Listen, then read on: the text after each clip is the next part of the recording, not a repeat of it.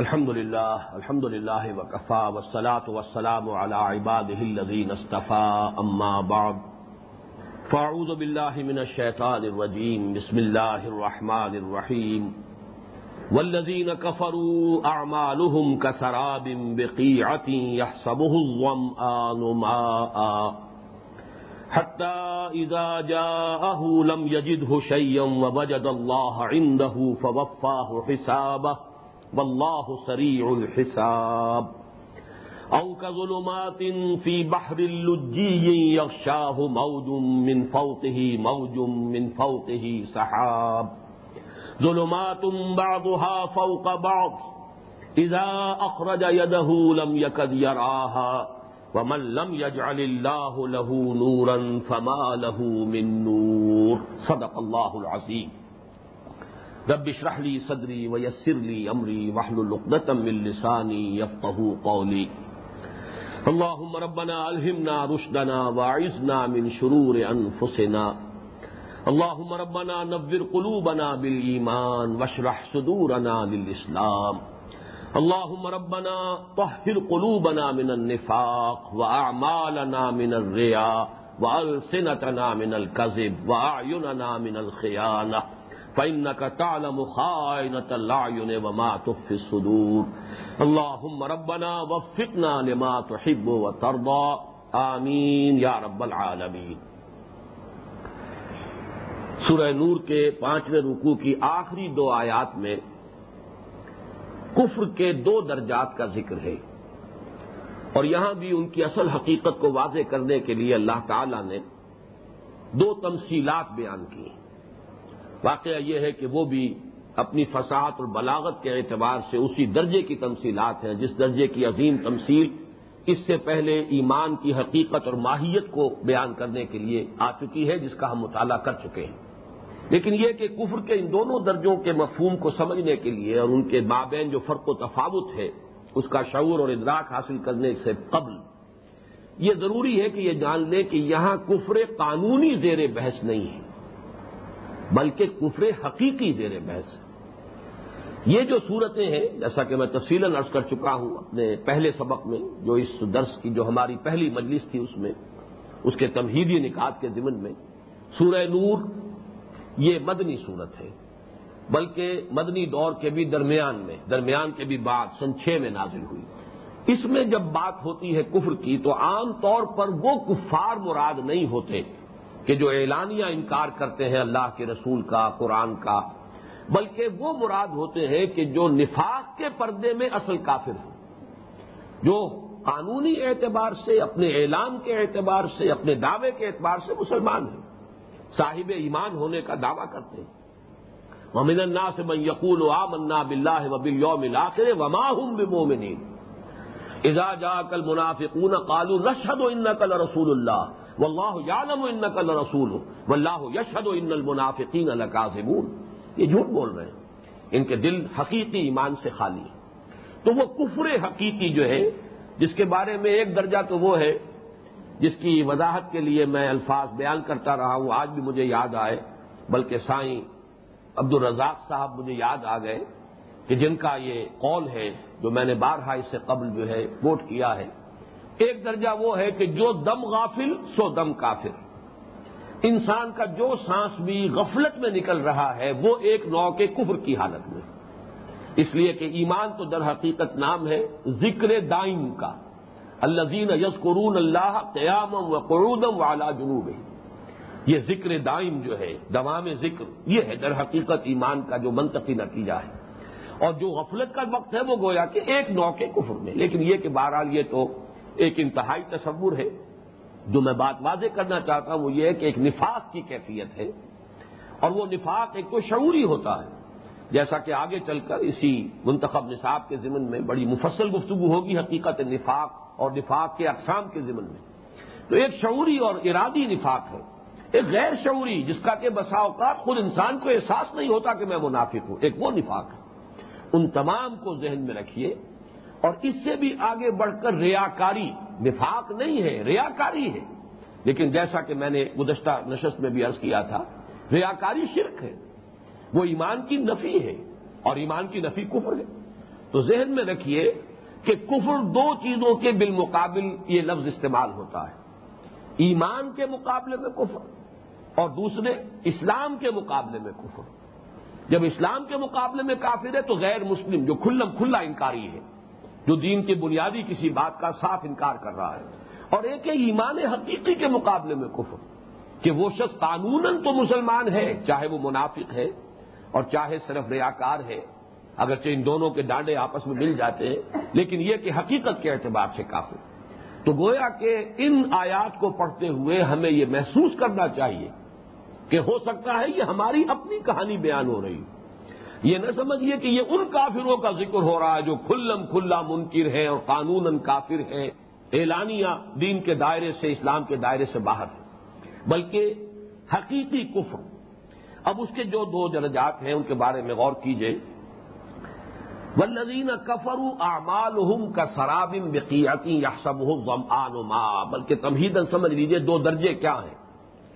ایک درجہ اس کفر حقیقی کا وہ ہے کہ جس میں انسان اپنے ضمیر کو مطمئن کرنے کے لیے کسی نہ کسی نیکی کا اہتمام کرتا ہے۔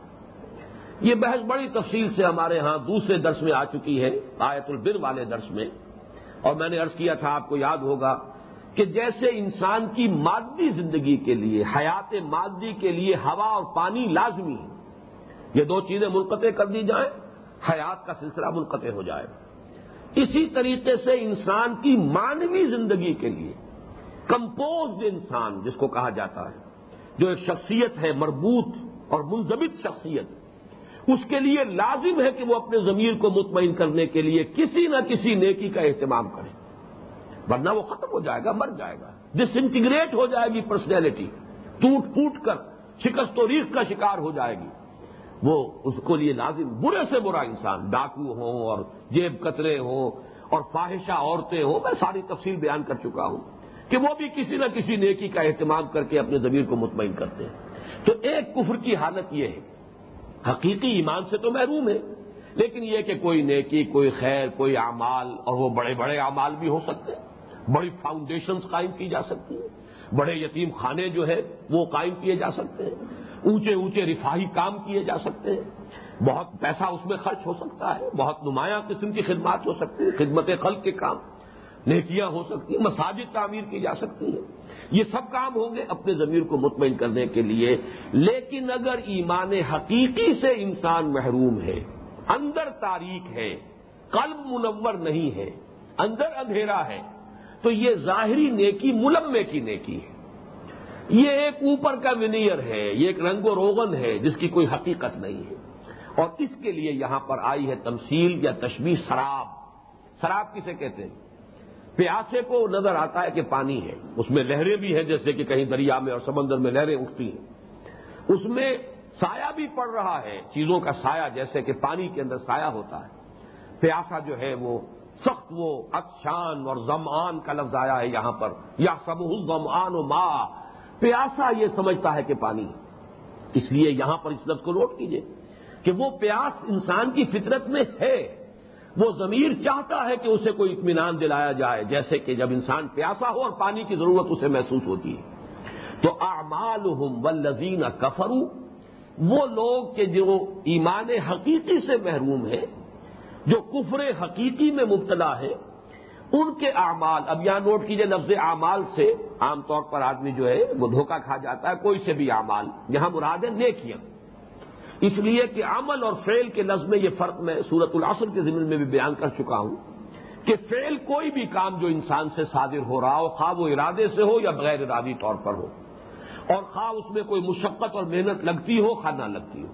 کوئی بھی حرکت، کوئی بھی آزا و جوارے سے ظاہر ہونے والا فیل وہ فیل ہے۔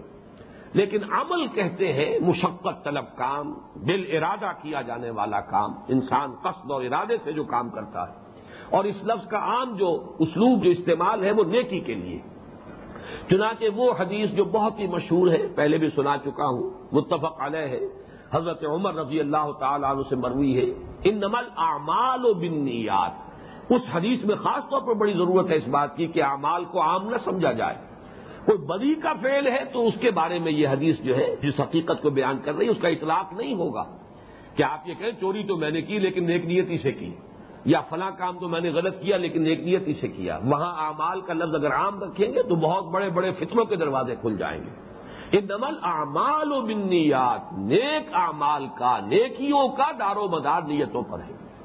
بھائی نمال کل امر مانوا اور ہر انسان کو وہی کچھ ملے گا جس کی کہ اس نے نیت کی ہوگی فمن کا نت ہجرت ہو اللہ و رسول ہی فہرت ہو اللہ و رسول ہی تو جس کی ہجرت تو اللہ اور اس کے رسول ہی کے لیے ہے، اس کی ہجرت اللہ اور اس کے رسول ہی کے حساب میں شمار ہوگی۔ وہ من کا نت ہجرت ہو دنیا یوسی بوہا اب امراتی کے ہوگا اور یہ تضو جو ہا فہجرت ہو الا ماہا جرا متفق علیہ۔ جس نے ہجرت کی ہے دنیا کے لیے، کہ دنیا اس کا مال و اسباب حاصل کرے، یا کسی خاتون کے لیے کہ اس سے اس دیواج کا رشتہ قائم کرے، اس سے نکاح کرے، تو پھر اس کی ہجرت انہی کے حساب میں شمار ہو کہ جن کے لیے ہجرت کی۔ یہ ہے اندر کا معاملہ، نیت کا معاملہ جس کا تعلق ہے انسان کے ایمان سے اور اخلاص سے۔ ایمان ہے تو جیسا کہ ہم آیت البر میں دیکھ چکے ہیں، نیکی وہی ہے جس کی تہ میں ایمان حقیقی موجود ہے، جس سے مقصود صرف اللہ کی رضا اور آخرت کا اجر و ثواب ہو۔ اگر اس سے دنیا کا کوئی مفاد جو ہے وہ مقصود ہے تو پھر وہ نیکی نہیں ہے، وہ کاروبار ہے۔ وہ تو پھر انویسٹمنٹ ہے جو آپ کر رہے ہیں، وہ نیکی نہیں ہے۔ وہ اعمال صالحہ میں اس کا شمار نہیں ہوگا۔ لیکن یہ کہ چونکہ انسان کو پیاس محسوس ہوتی ہے، لہذا یہ لوگ کہ جو دنیا میں اس ایمان حقیقی کے بغیر اس سے محروم ہوتے ہوئے ریا کارانہ اور ملمے کی نیکی اختیار کرتے ہیں وہ اس امید میں ہوتے ہیں کہ آخر ہم نے اتنے بڑے بڑے کام کیے ہیں، خیراتی ادارے قائم کیے ہیں، اتنے لوگوں کی مدد کی ہے، ایسے فاؤنڈیشن بنا دیے ہیں خدمت خلق کے لیے۔ لہذا ہمارے لیے آخرت میں کافی کچھ توشہ ہے جو ہم نے فراہم کیا ہے۔ کافی کچھ ہمارے لیے نجات کا سامان ہے جو ہم نے بھیج دیا ہے۔ فرمایا گیا کہ ان کے اعمال کی مثال شراب کسی ہے۔ وہ لذین کفرو اعمال کا سرابن بے جو ایک لق و دق میدان میں، چٹیل میدان میں، ریتلے میدان میں جو شراب ہوتا ہے۔ یہ سب غم آن و ماں یہ غم آن افشان پیاس سے جس کی جان نکلی جا رہی ہو۔ وہ پیاسا جو ہے وہ اسے پانی سمجھ رہا ہے۔ جب تک چل سکتا ہے، چل رہا ہے۔ چل نہیں سکتا گھسکتا ہے پیٹ کے بل۔ کسی طرح میں پہنچ جاؤں، وہی میرے لیے جو میری مطلوب شہ موجود ہے۔ حتہ ادا جا ہوں یہاں تک کہ جب وہ اس کے پاس پہنچتا ہے، جہاں اس کو گمان تھا کہ پانی ہے، لم یجد ہو شیا نہیں پاتا اسے کچھ بھی، کوئی پانی نہیں۔ وہی ریت ہے، وہی جلس دینے والی ریت، وہاں بھی اس کا استقبال کر رہی ہے۔ ہاں وہ وجہ اللہ وہاں وہ پاتا ہے اللہ کو اس کے پاس۔ یہاں اللہ سے مراد موت، اللہ کا بلاوا، اللہ کی طرف سے اللہ کی قضا، گویا کہ اس کی منتظر تھی۔ جسے وہ پانی سمجھ کر گھسٹ گھسٹ کر وہاں تک پہنچا تھا، وہ در حقیقت اللہ کی طرف سے قضا تھی، جس نے اس کو وہاں بلایا ہے۔ وجد اللہ عندہ اور یہاں پر گویا کہ ایک ہی چھلانگ میں میدان حسر کا نقشہ کھینچ دیا گیا کہ جب انسان بڑے گمان لے کر، بڑی امیدیں لے کر، بڑے ارمانوں کے ساتھ اللہ کے ہاں حاضر ہوگا، بڑی نیکیاں میں نے کی ہیں، بڑے اعمال صالحہ کے انبار ہیں، جو میں لے کر آیا ہوں، وہاں جا کر محسوس ہوگا فوجد اللہ وہ فبفا حساب پائے گا اس کے پاس اللہ کو جو اس کا حساب چکا دے گا۔ وہ اللہ سری الحساب۔ اور اللہ کو حساب چکاتے دیر نہیں لگتی۔ اللہ حساب کرنے میں بہت تیز ہے۔ وہاں تو آنند فانند معاملات چکا دیے جائیں گے۔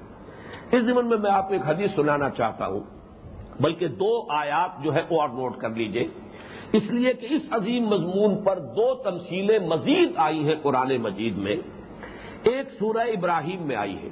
یہ مضمون اتنا اہم ہے اور اس مضمون کی وضاحت کے لیے اللہ تعالی نے تین جگہ پر نہایت فصیح و بلیغ تمثیلات جو ہے ان کو ذریعہ بنایا ہے۔ فرمایا گیا سورہ ابراہیم کی آیت نمبر اٹھارہ ہے۔ مسل الزین کفرو بے رب امال کراماد نشتدت بہری ہوفی یومن آف مثال ان کافروں کی ایسے ہے کہ ان کے اعمال جو ہیں وہ اس ریت اور راکھ کے مانند ہوں گے کہ جن کو ایک تیز جھکڑ آئے اور اڑا کر لے جائے۔ لا یقرون مما کسب والا شے جو کچھ انہوں نے کمایا تھا بدوں میں خیش، بڑی نیک امال کمائے تھے۔ اب اس میں سے کچھ بھی ان کے ہاتھ پلے نہیں رہا۔ وہ تو راک اڑ گئی، ہوا اڑا کر لے گئی۔ جس کو وہ سمجھتے تھے کہ ہمارے لیے بڑا اثاثہ ہے اور توشہ آخرت ہے، وہ وہ تو ہوا کا ایک جھونکا جھکڑ آیا ہے، ایک آندھی آئی ہے یومن آصف اور وہ اس کو اڑا کر اس کو بکھیر دیا۔ ظال کا بلال البعید۔ یہ ہے بہت دور کی گمراہی، بھٹک جانا۔ انسان کے اعمال اور اس کے نتائج جب اس کے ہاتھ نہیں آ رہے تو گویا کہ انسان کی وہ ساری سعی جو بھٹک کر رہ گئی۔ یہی لفظ آیا ہے سورہ کہف میں۔ ولسا یوہم فل حیات دنیا جن کی سی و جوہد حیات دنیاوی میں بھٹک کر اور گم ہو کر رہ گئی۔ کافر کی یہ پہچان کے آفاق میں گم ہے۔ مومن کی یہ پہچان کے گم اس میں ہے آفاق۔ دنیا میں رہ کر دنیا کا طالب نہ ہو انسان، طالب اقبا ہو۔ یہ ہے مومن کی شان۔ دوسری یہ تمثیل سورہ نور کے فوراً بعد سورہ الفرقان ہے۔ اس کی آیت نمبر تیئیس ہے۔ وہاں تو نقشہ نہایت حسرت آمیز نقشہ ہے۔ وہ قدیم نا علامہ من عمل فجال نہ ہو حبام منصورا قدیم نہ کہتے ہیں آگے بڑھنا۔ ہم آگے بڑھیں گے ان کے اعمال کی طرف۔ وہ اعمال، وہ نیکیاں، اس کے ڈھیر، اس کے انبار جو وہ لے کر آئے۔ اور یہاں پر ان کی تفخیم اور ان اعمال کے بڑے ظاہری اعتبار سے بڑے بڑے اعمال، اس کے لیے لفظ آئے من عمل یہ تنقیر جو ہے نکرا کی شکل میں تفخیم کے لیے وہ بڑے بڑے اعمال جو وہ لے کر آئے ہوں گے، یہ بالکل نقشہ تفسیر لفظی بلا تشبیح جیسے کوئی فٹ بالر آئے اور فٹ بال کو ٹھو کر مارے اور دور پھینک دے۔ قدم عاملو من عمل۔ وہ جو بزوں میں خیش بڑے بڑے عمل لے کر آئے ہوں گے، ہم آگے بڑھیں گے۔ فجزا فجالنا ہو حبام منصورا اور گویا کہ اسے ٹھوکر مار کر، اسے ہوا کے اندر تحلیل کر دیں گے، اسے غبار بنا کر اڑا دیں گے۔ اس لیے کہ ان کی حقیقت کچھ نہیں۔ یہ دو تمثیلیں جو کہ اس تمثیل کی مزید وضاحت کر رہی ہیں۔ و لذین کفر امال کا سراب بقیاتی یا سب آن حتہ ادا جاہ لم یجد ہو شیم وجد اللہ اندہ فوفا ہو حساب و اللہ سری الحساب ایک ذرا طویل حدیث ہے، لیکن یہ جو سورت الفرقان میں لفظ آیا من عمل، بڑے بڑے عمل جو وہ لائے ہوں گے۔ اس کی وضاحت نہیں ہو سکے گی اگر یہ میں حدیث آپ کو نہ سنا دوں۔ اس کے راوی بھی حضرت ابو حریرا ہے رضی اللہ تعالی عنہ، یہ شام میں جا کر آباد ہو گئے تھے دمشقی میں ان کا انتقال ہوا ہے۔ تو وہاں پہ راوی یہ کہتا ہے کہ وہ جامع مسجد میں تھے اور وہاں پر ایک مجمع بھی ان کے پاس تھا۔ جب مجمع کچھ چھٹ گیا، تو ایک صاحب جن کا نام ہے ناتل اہل شام میں سے، انہوں نے کہا یو شیخ حدثنا حدیث سمیت من رسول اللہ صلی اللہ علیہ وسلم۔ اے ہمارے بزرگ ہمیں ذرا کوئی ایسی حدیث سنائیے جو آپ نے خود سنی ہو اللہ کے رسول سے صلی اللہ علیہ وسلم۔ کالا نام حضرت ابو حریرا نے فرمایا جی ضرور۔ سمے کو رسول اللہ صلی اللہ علیہ وسلم یقول، میں نے خود سنا اللہ کے رسول صلی اللہ علیہ وسلم کو فرماتے ہوئے، ان اول الناس یقضا یوم القیامت علیہ رجل۔ پہلا شخص جس کا حساب چکایا جائے گا قیامت کے دن لوگوں میں سے وہ ایک ایسا شخص ہوگا اس تو جو اللہ کی راہ میں شہید ہو گیا تھا۔ اللہ کی راہ میں جنگ کرتا ہوا قتل ہو گیا تھا۔ فوتیا بھی اسے پیش کیا جائے گا۔ تو اللہ تعالیٰ اسے گنوائے گا، پہچنوائے گا اپنی نعمتیں جو اللہ نے اسے دی تھی فقالا فارفا وہ پہچان لے گا۔ جی پروردگار، یقیناً تیرا یہ فضل مجھ پر ہوا، تو نے مجھے نعمتیں دی۔ کالا فما عامل تب اب اللہ پوچھے گا، تم نے ان نعمتوں میں کیا کیا؟ تم نے کیا بنایا؟ ہمارے لیے کیا کیا؟ کالا قاتل تو فی کہتا اس تو شد تو۔ وہ کہے گا، میں نے تیری راہ میں قتال کیا، یہاں تک کہ جان دے دی، میں شہید ہو گیا۔ کالا کزب اللہ فرمائے گا تو نے جھوٹ کہا۔ بلا کن کا قاتل تلے یو کالا جری تو نے وہ قتال کیا تھا، جنگ میں حصہ لیا تھا کہ کہا جائے کہ بڑا جری ہے۔ کیا کہنے اس کی شجاعت کے، اس کی بہادری کے ڈنگ کے بن جائیں؟ فقتیلا اور یہ کہا جا چکا۔ سما میرا بھی پھر حکم دیا جائے گا اس کے بارے میں۔ فصحب اعلی وجہ ہی حتاول کیا فنار تو اسے اس چہرے کے بل گھسیٹا جائے گا، یہاں تک کہ جہنم میں ڈال دیا جائے گا۔ یہ ہے سمری ٹرائل واللہ سریع الحساب۔ اللہ کو حساب چکاتے دیر نہیں لگتی۔ کتنا بڑا عمل، اللہ کی راہ میں شہادت۔ لیکن یہ ہے کہ جب زیرو سے ضرب کھائے، بڑی سے بڑی رقم کو زیرو ہو جائے اگر خلوص و اخلاص نہیں ہے، اگر اس میں ریاکاری کا جذبہ تھا، تو اللہ کی میزان میں اس کا کوئی وزن نہیں۔ وراج تعلم العلم علم دوسرا شخص وہ ہوگا جس نے علم سیکھا دین کا اور اسے سکھایا، عام کیا۔ وہ قرآن قرآن اور قرآن کی قرآد کرتا تھا۔ فوتیا بھی فار رفا نعمہ اسے بھی پیش کیا جائے گا، تو اللہ تعالیٰ اس پر اپنی نعمتیں جو اللہ نے اسے دی تھی وہ گنوائے گا۔ فارفا وہ پہچان لے گا، مان لے گا، تسلیم کرے گا۔ کالا فما عمل تفیہ اللہ فرمائے گا، تو نے کیا کیا اس میں؟ کالا تعلم تو علم اب علم تو ہوں وہ کرا تو فیق القرآن۔ وہ کہے گا، پروردگار، میں نے تیری رضا کے لیے علم حاصل کیا اور پھر اس کو پھیلایا، لوگوں تک پہنچایا اور تیری رضا کے لیے، تیرے لیے قرآن کی قرآد کی۔ کالا کزب کا اللہ فرمائے گا، تو نے جھوٹ کہا۔ ولا کن کا تعلم تل علم علیہ کال عالم و قاری و کرا تل قرآن علیہ ہوا قاری تو نے علم حاصل کیا تھا تاکہ تیرے علم کے ڈنکے بچ جائیں۔ کہا جائے بڑا عالم ہے۔ اور تو نے قرآن کی قرآت اس لیے کی تھی کہ تیری قرآت کے ڈنکے بجے تعریفیں کی جائیں، ڈونگرے برسائے جائیں۔ کہا جائے بڑا قاری ہے۔ فقط کیلا یہ کہا جا چکا۔ جو تمہارا مطلوب تھا وہ ہو چکا۔ سما میرا بہی فسوئے بالا وجہ حتہ التے یا فنار وہی حشر اس کا بھی ہوگا۔ حکم دیا جائے گا فرشتوں کو، وہ منہ کے بل گھسیٹتے ہوئے اسے لے جائیں گے اور جہنم میں جھونک دیں گے۔ وہ رجول البسا اللہ علیہ واطا من اصناف المال کل نہیں ایک ایسا شخص بھی پیش ہوگا جس کو اللہ تعالیٰ نے ہر نو کا مال دنیاوی عطا کیا تھا۔ جملہ اصناف کے مال و متا سے نوازا تھا۔ فوتی اب ہی فار رفہ نیا بہو تو اسے بھی پیش کیا جائے گا۔ اسے بھی اللہ تعالیٰ اپنی نعمتیں جتلائے گا اور وہ پہچان لے گا۔ فارفہ کالا فما عمل تفیہ اللہ فرمائے گا تم نے کیا کیا اس میں؟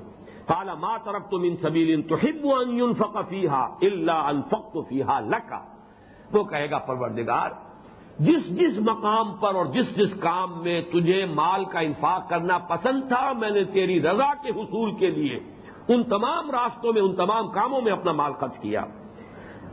کالا کزب تھا، اللہ فرمائے گا تو نے جھوٹ کہا بلا کن نہ کفال تلے یو کالا ہوا جواد۔ تو نے یہ سب کچھ کیا تھا۔ تاکہ کہا جائے کہ بہت ہی سخی ہے۔ کیا کہنے اس کی سخاوت کے؟ وقت تیر وہ کہا جا چکا سما عمر ابھی فسحب اعلی وجہ سما القیا فندار پھر اس کا بارے میں بھی حکم دیا جائے گا، اسے بھی منہ کے بل گھسیٹ کر جہنم میں جھونک دیا جائے گا۔ یہ ہے وہ انجام۔ ولزین کفرو اعمال کا سراب بقیتی یا سبو غمان حتہ جاہ لم یجد ہو شیم و بجد اللہ فوفا حساب و اللہ سری الحساب۔ اب اگر جو دوسری تمثیل ہے، وہ وقت طلب ہے، وقت ہمارے پاس بہت کم رہ گیا ہے۔ یہ سمجھ لیجیے کہ یہ تمثیل ہے، اس کی فساد اور بلاغت پر تو انسان جتنا چاہے طوالت کر دے، اختیار کرے بیان میں۔ لیکن اس کا ایسنس اس وقت سمجھ لیجیے، یہ تمثیل کن کے لیے؟ کفر کی وہ حالت کہ جس میں ملمے کی نیکی بھی نہیں، سوائے اپنی خواہشات، اپنی اغراض، اپنے تعیشات اپنے ہی دنیاوی مفادات، جھوٹ، سچ، حلال، حرام، جائز، ناجائز، ہر اصول کو توڑتا ہوا بھی انسان یہی کچھ اسی کے اندر دنیا کا کتا بن کر اور ہر طریقے سے دنیا کی دولت حاصل کرنے کے لیے یا شہرت اور وجاہت حاصل کرنے کے لیے اپنا سب کچھ لگا دے۔ نیکی کہیں جھوٹ موٹ کی نیکی بھی نہ ہو۔ خیر کا گزر ہی نہ ہو۔ اس کوچے میں کہیں گزر ہی نہ ہوا ہو۔ ملمے کی بھی نیکی نہ ہو اور ملمے کی بھی کہیں جو ہے وہ روشنی نظر نہ آئے۔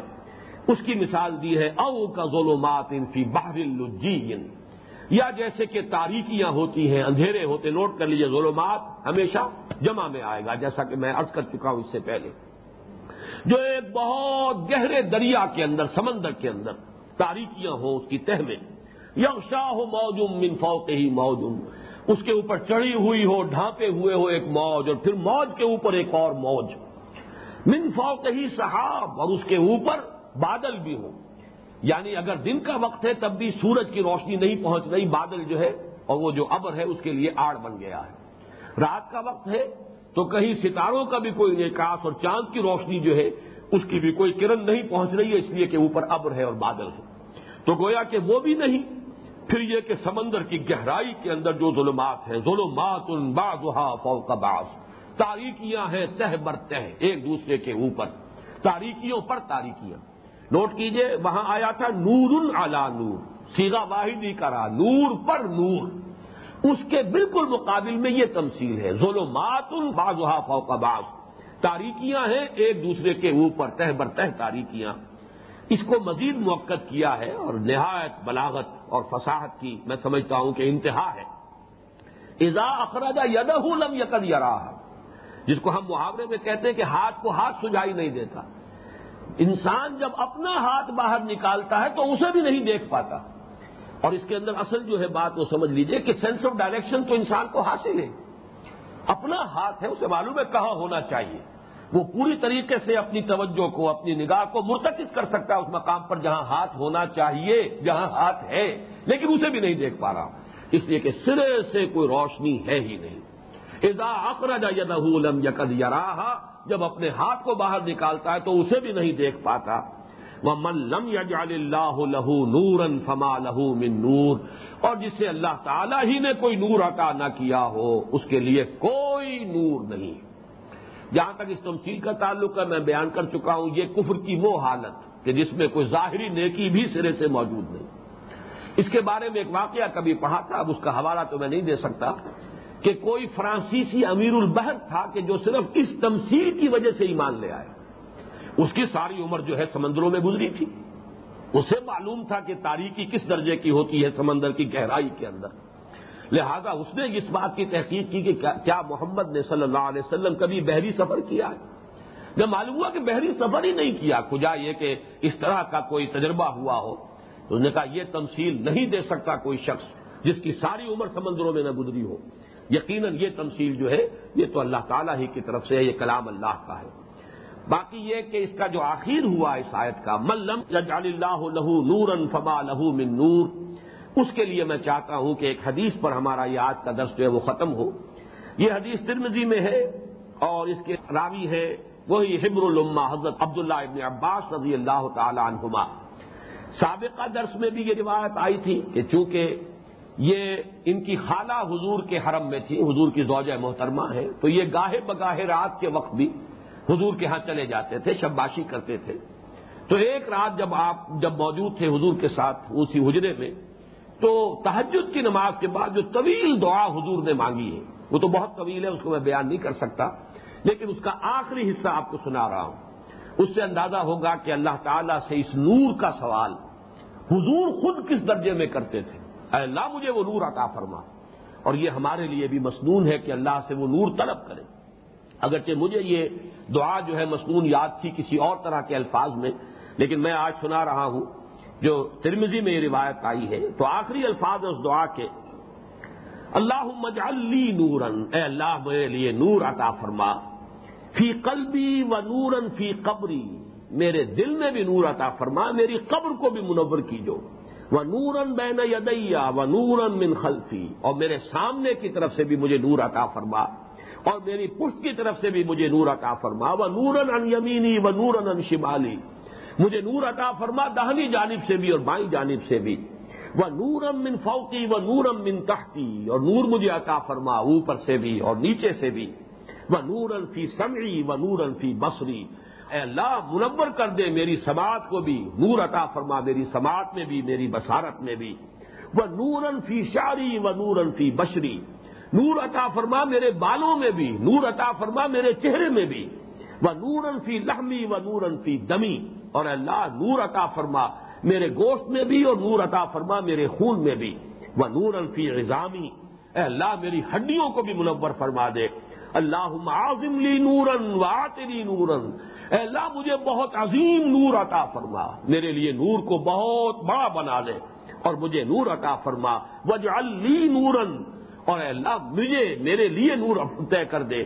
سبحان الذي تعطف العز وقال به سبحان الذي ليس المجد وتكرم سبحان ذي الجلال والاكرام اب اس روایت سے معلوم ہوگا کہ کس طرح سے سوال کرتے تھے حضور صلی اللہ علیہ وسلم۔ اللہ تعالی سے یہ نور حاصل کرنے کے لیے۔ ہمارے ہاں بعض حضرات ایسے ہیں کہ انہیں کچھ ایک پس منظر ہوتا ہے، ایک ماحول جس میں کہ کچھ پلے بڑھے ہو۔ لفظ نور ہی سے کچھ قد ہو گیا۔ میں نے خاص طور پر ان حضرات کو یہ حدیث سنائی ہے کہ لفظ نور سے الرجک ہونے کی ضرورت نہیں ہے۔ اور اس معنی میں اس حدیث کو سامنے رکھیے۔ اس طرح گڑ گڑا گڑ گڑا کر اگر حضور نے اللہ سے نور طلب کیا ہے تو کیا یہ کہنا کو بہت بڑا مبالغہ ہوگا کہ حضور نور مجسم ہو گئے؟ کیا حضور کی یہ دعا جو ہے اللہ تعالیٰ کے ہاتھ سے رد ہو گئی ہوگی؟ ایک ایک بال میں نور طلب فرمایا ہے، اپنے خون میں نور کا سوال کیا ہے، اپنی بسات اور بسارت میں نور کا کا دست کے لیے دست سوال دراز کیا ہے۔ اور کیا حضور کا یہ دست دعا جو اللہ تعالیٰ کی طرف سے لوٹا دیا گیا ہوگا خالی؟ تو اس اعتبار سے نور ہدایت، نور مجسم ہے، نور ہدایت۔ ہے اس لیے کہ یہ ساری بحث جو اس رکو میں آئی ہے وہ نور ہدایت ہے، نور ایمان ہے۔ تو کیا حضور ایمان مجسم نہیں ہے؟ کیا حضور نور مجسم اس معنی میں کہ نور ہدایت ہے اپنے پورے وجود سے؟ تو ظاہر بات ہے کہ ان دونوں باتوں کا جواب تو انکار سے نہیں دیا جا سکتا۔ اس بات ہی میں دیا جائے گا۔ اب اس استعارے کو کچھ لوگ آگے بڑھا لیں، اس کے شرک کے ساتھ اس کے ڈانڈے ملا دیں، یہ بات دوسری ہے۔ لیکن ہمیں بھی اس دوسری انتہا پر نہیں رہنا چاہیے کہ جس سے اس کا اس طور سے جو ہے الرجک ہو جانا جو ہے ہمارے مزاج میں آ جائے، اللہ تعالیٰ اس سے ہمیں نجات دے اور ہمیں بھی اللہ تعالیٰ اپنے نور میں سے حصہ وافر عطا فرمائے۔ یہ جو گھپ اندھیرے کا تذکرہ ہوا ہے، اس سورہ نور کے پانچویں رکو کے آخر میں ظلماتم بعض فوق بعض۔ اس کے دو پہلو جو ہے میں چاہتا ہوں کہ آپ حضرات کے سامنے واضح ہو جائیں۔ ایک اندھیرا بلکہ ظلمات بعض فوق بعض۔ یہ گویا کہ دو قسم کے اندھیرے تو اس ان الفاظ سے از خود ظاہر ہے، ثابت ہو رہے ہیں۔ ایک اندھیرا ہے، علمی اندھیرا۔ یہ علمی اندھیرا کہ انسان کا علم، مادیات کا بڑھتا چلا جا رہا ہے۔ بظاہر بڑی روشنی ہے، سائنس کی ترقی ہو رہی ہے۔ انسان چاند پر اتر چکا ہے اور نہ معلوم اور کہاں کہاں اتر جائے گا۔ ٹیکنالوجی آسمان سے باتیں کر رہی ہے۔ یہ علمی ترقی لیکن حقیقت میں روشنی نہیں ہے۔ وہ گھوپ اندھیرا ہے کہ انسان اجرام سماویہ کے سائز اور ان کے فاصلے تو ناپ رہا ہے، لیکن انہیں اللہ نظر نہیں آتا۔ مائکروسکوپ کے اندر دیکھ رہا ہے، اللہ کی سنائی اللہ کی قدرت کے مظاہر۔ کتنی باریک بینی کے اندر انسان جو ہے مشاہدہ کر رہا آیات الہیہ کا۔ لیکن یہ ہے کہ نہ اللہ نظر آ رہا ہے، نہ اپنی حقیقت نظر آ رہی ہے۔ اس لیے کہ من عرف نفس فقط عرف ربا اور ولا تکون کل نس اللہ فانسا منفس یہ دونوں چیزیں جو ہے لازم و منظوم ہیں. مت ہو جاؤ ان لوگوں کے مانند جنہوں نے اللہ کو بلا دیا تو اللہ نے انہیں اپنے آپ سے غافل کر دیا. اپنی حقیقت سے بالکل غافل. آج کا انسان اپنے آپ کو محض ایک حیوان سمجھتا ہے. اس نے اپنے آپ کو شمپنزی سے اور گوریلا سے صرف کوانٹیٹیو اعتبار سے، صرف جو ہے نوعیت کے اعتبار سے نہیں، بلکہ کوانٹٹی کے اعتبار سے۔ اپنے آپ کو کچھ بہتر سمجھا ہے، برتر سمجھا ہے، ورنہ یہ کہ اسینشلی بنیادی طور پر نوعیت کے اعتبار سے اپنے آپ کو حیوان سمجھتا ہے۔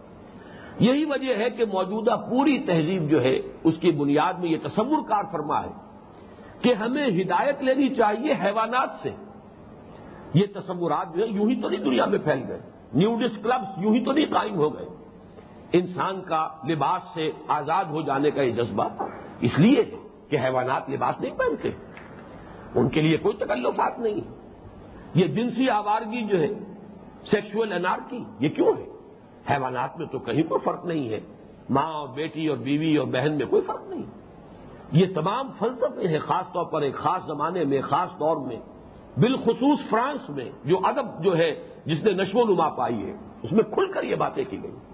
اور اس کا نتیجہ آج کی پوری تہذیب جو ہے، وہ در حقیقت اس اعتبار سے؟ ظلمات فاقباس علمی اعتبار سے، اخلاقی اعتبار سے۔ تاریکیوں کے اندر انسان جو ہے، وہ ڈبکیے لگا رہا ہے، اسی کے اندر غوطے لگا رہا ہے۔ روشنی، حقیقی روشنی انسان کو میسر نہیں۔ جس سے کہ اس پر کھل اپنی حقیقت، اپنی عظمت۔ اللہ تعالیٰ نے جو اسے کرامت اور شرافت عطا فرمائی اس کا کوئی شعور ہو۔ اپنے آپ کو پہچان سکے؟ نہیں. نہ خدا کو جانتا ہے، نہ اپنے آپ کو پہچانتا ہے. تو ظلمات ان بازوہا فوق باز اسی کے لیے ایک جگہ پر تعبیر آئی ہے اول اللہ اللہ علم. اللہ تعالیٰ علم کے باوجود لوگوں کو گمراہ کر دیتا ہے. ایک طرف کا علم ہے، سائنس کا علم ہے، مادیات کا علم ہے، لیکن دوسری طرف، دوسری آنکھ بالکل بند ہے. یہی ہے جسے کہا گیا ہے کہ یہ دجالی دجالیت جو ہے، در حقیقت اسی کا نام ہے. کہ اس نور حقیقی سے انسان محروم، ایک آنکھ بند، حقائق کائنات سے انسان کو نہ کوئی دلچسپی ہے اور نہ ہی اس کا کوئی شعور اور ادراک ہے۔ البتہ ظواہر، مظاہر، مادی حقیقتیں، مادی اشیاء، مادی اسباب و وسائل، مادی فنومنا فزیکل اور کیمیکل چینجز کے لاس، یہ تمام انسان کو معلوم ہے۔ یہ ہے ظلمات بادہ فوق باز جس میں آج کا انسان جو ہے یوں سمجھیے کہ لق و دق یہ صحرا کے اندر اور یہ انتہائی گہرے سمندر کی جو ہے تاریکیوں کے اندر انسان بھٹک رہا ہے۔ تو یہ دونوں تمثیلیں کفر حقیقی کی۔ ایک تمثیل کہ جس میں ظاہری اعتبار سے نیکی کا کوئی اہتمام ہے، کوئی ملمے کی نیکی ہے۔ اور ایک وہ ظلمات الباد فوق باغ جس میں کوئی ظاہری اور خارجی بھی اور کوئی ملمے کی نیکی بھی سرے سے موجود نہیں۔ اللہ تعالی ہمیں ان دونوں قسم کے کفروں سے نجات عطا فرمائے۔ نور ایمان سے ہمارے سینوں کو، ہمارے قلوب کو، ہمارے اذہان کو منور کرے۔ اور جیسے کہ حضور صلی اللہ علیہ وسلم کی حدیث میں آپ کو سنا چکا ہوں، اسی طریقے سے ہم اللہ تعالیٰ سے دست سوال دراز کریں۔ مجھے یہ دعا جن الفاظ میں یاد تھی اللہ مجال فی قلبی نورا وجال فی سمعی نورا وجال فی بصری نورا۔ وجعلی ان یمینی نورا و ان شمالی نورا و من من فوقی نورا و من تحتی نورا و من امامی نورا و ان خلفی نورا اللہ مجعلی نورا اے اللہ میرے لیے نور کا فیصلہ فرما اپنے نور سے حصہ وافر عطا فرما اس کی ہمیں اللہ تعالیٰ سے درخواست کرتے رہنا چاہیے اللہ تعالیٰ ہمیں اس نور ہدایت اور نور ایمان سے حصہ وافر عطا فرمائے اقول قولی حاضہ وصطفر اللہ علی ولکم ولسائر المسلمین والمسلمات.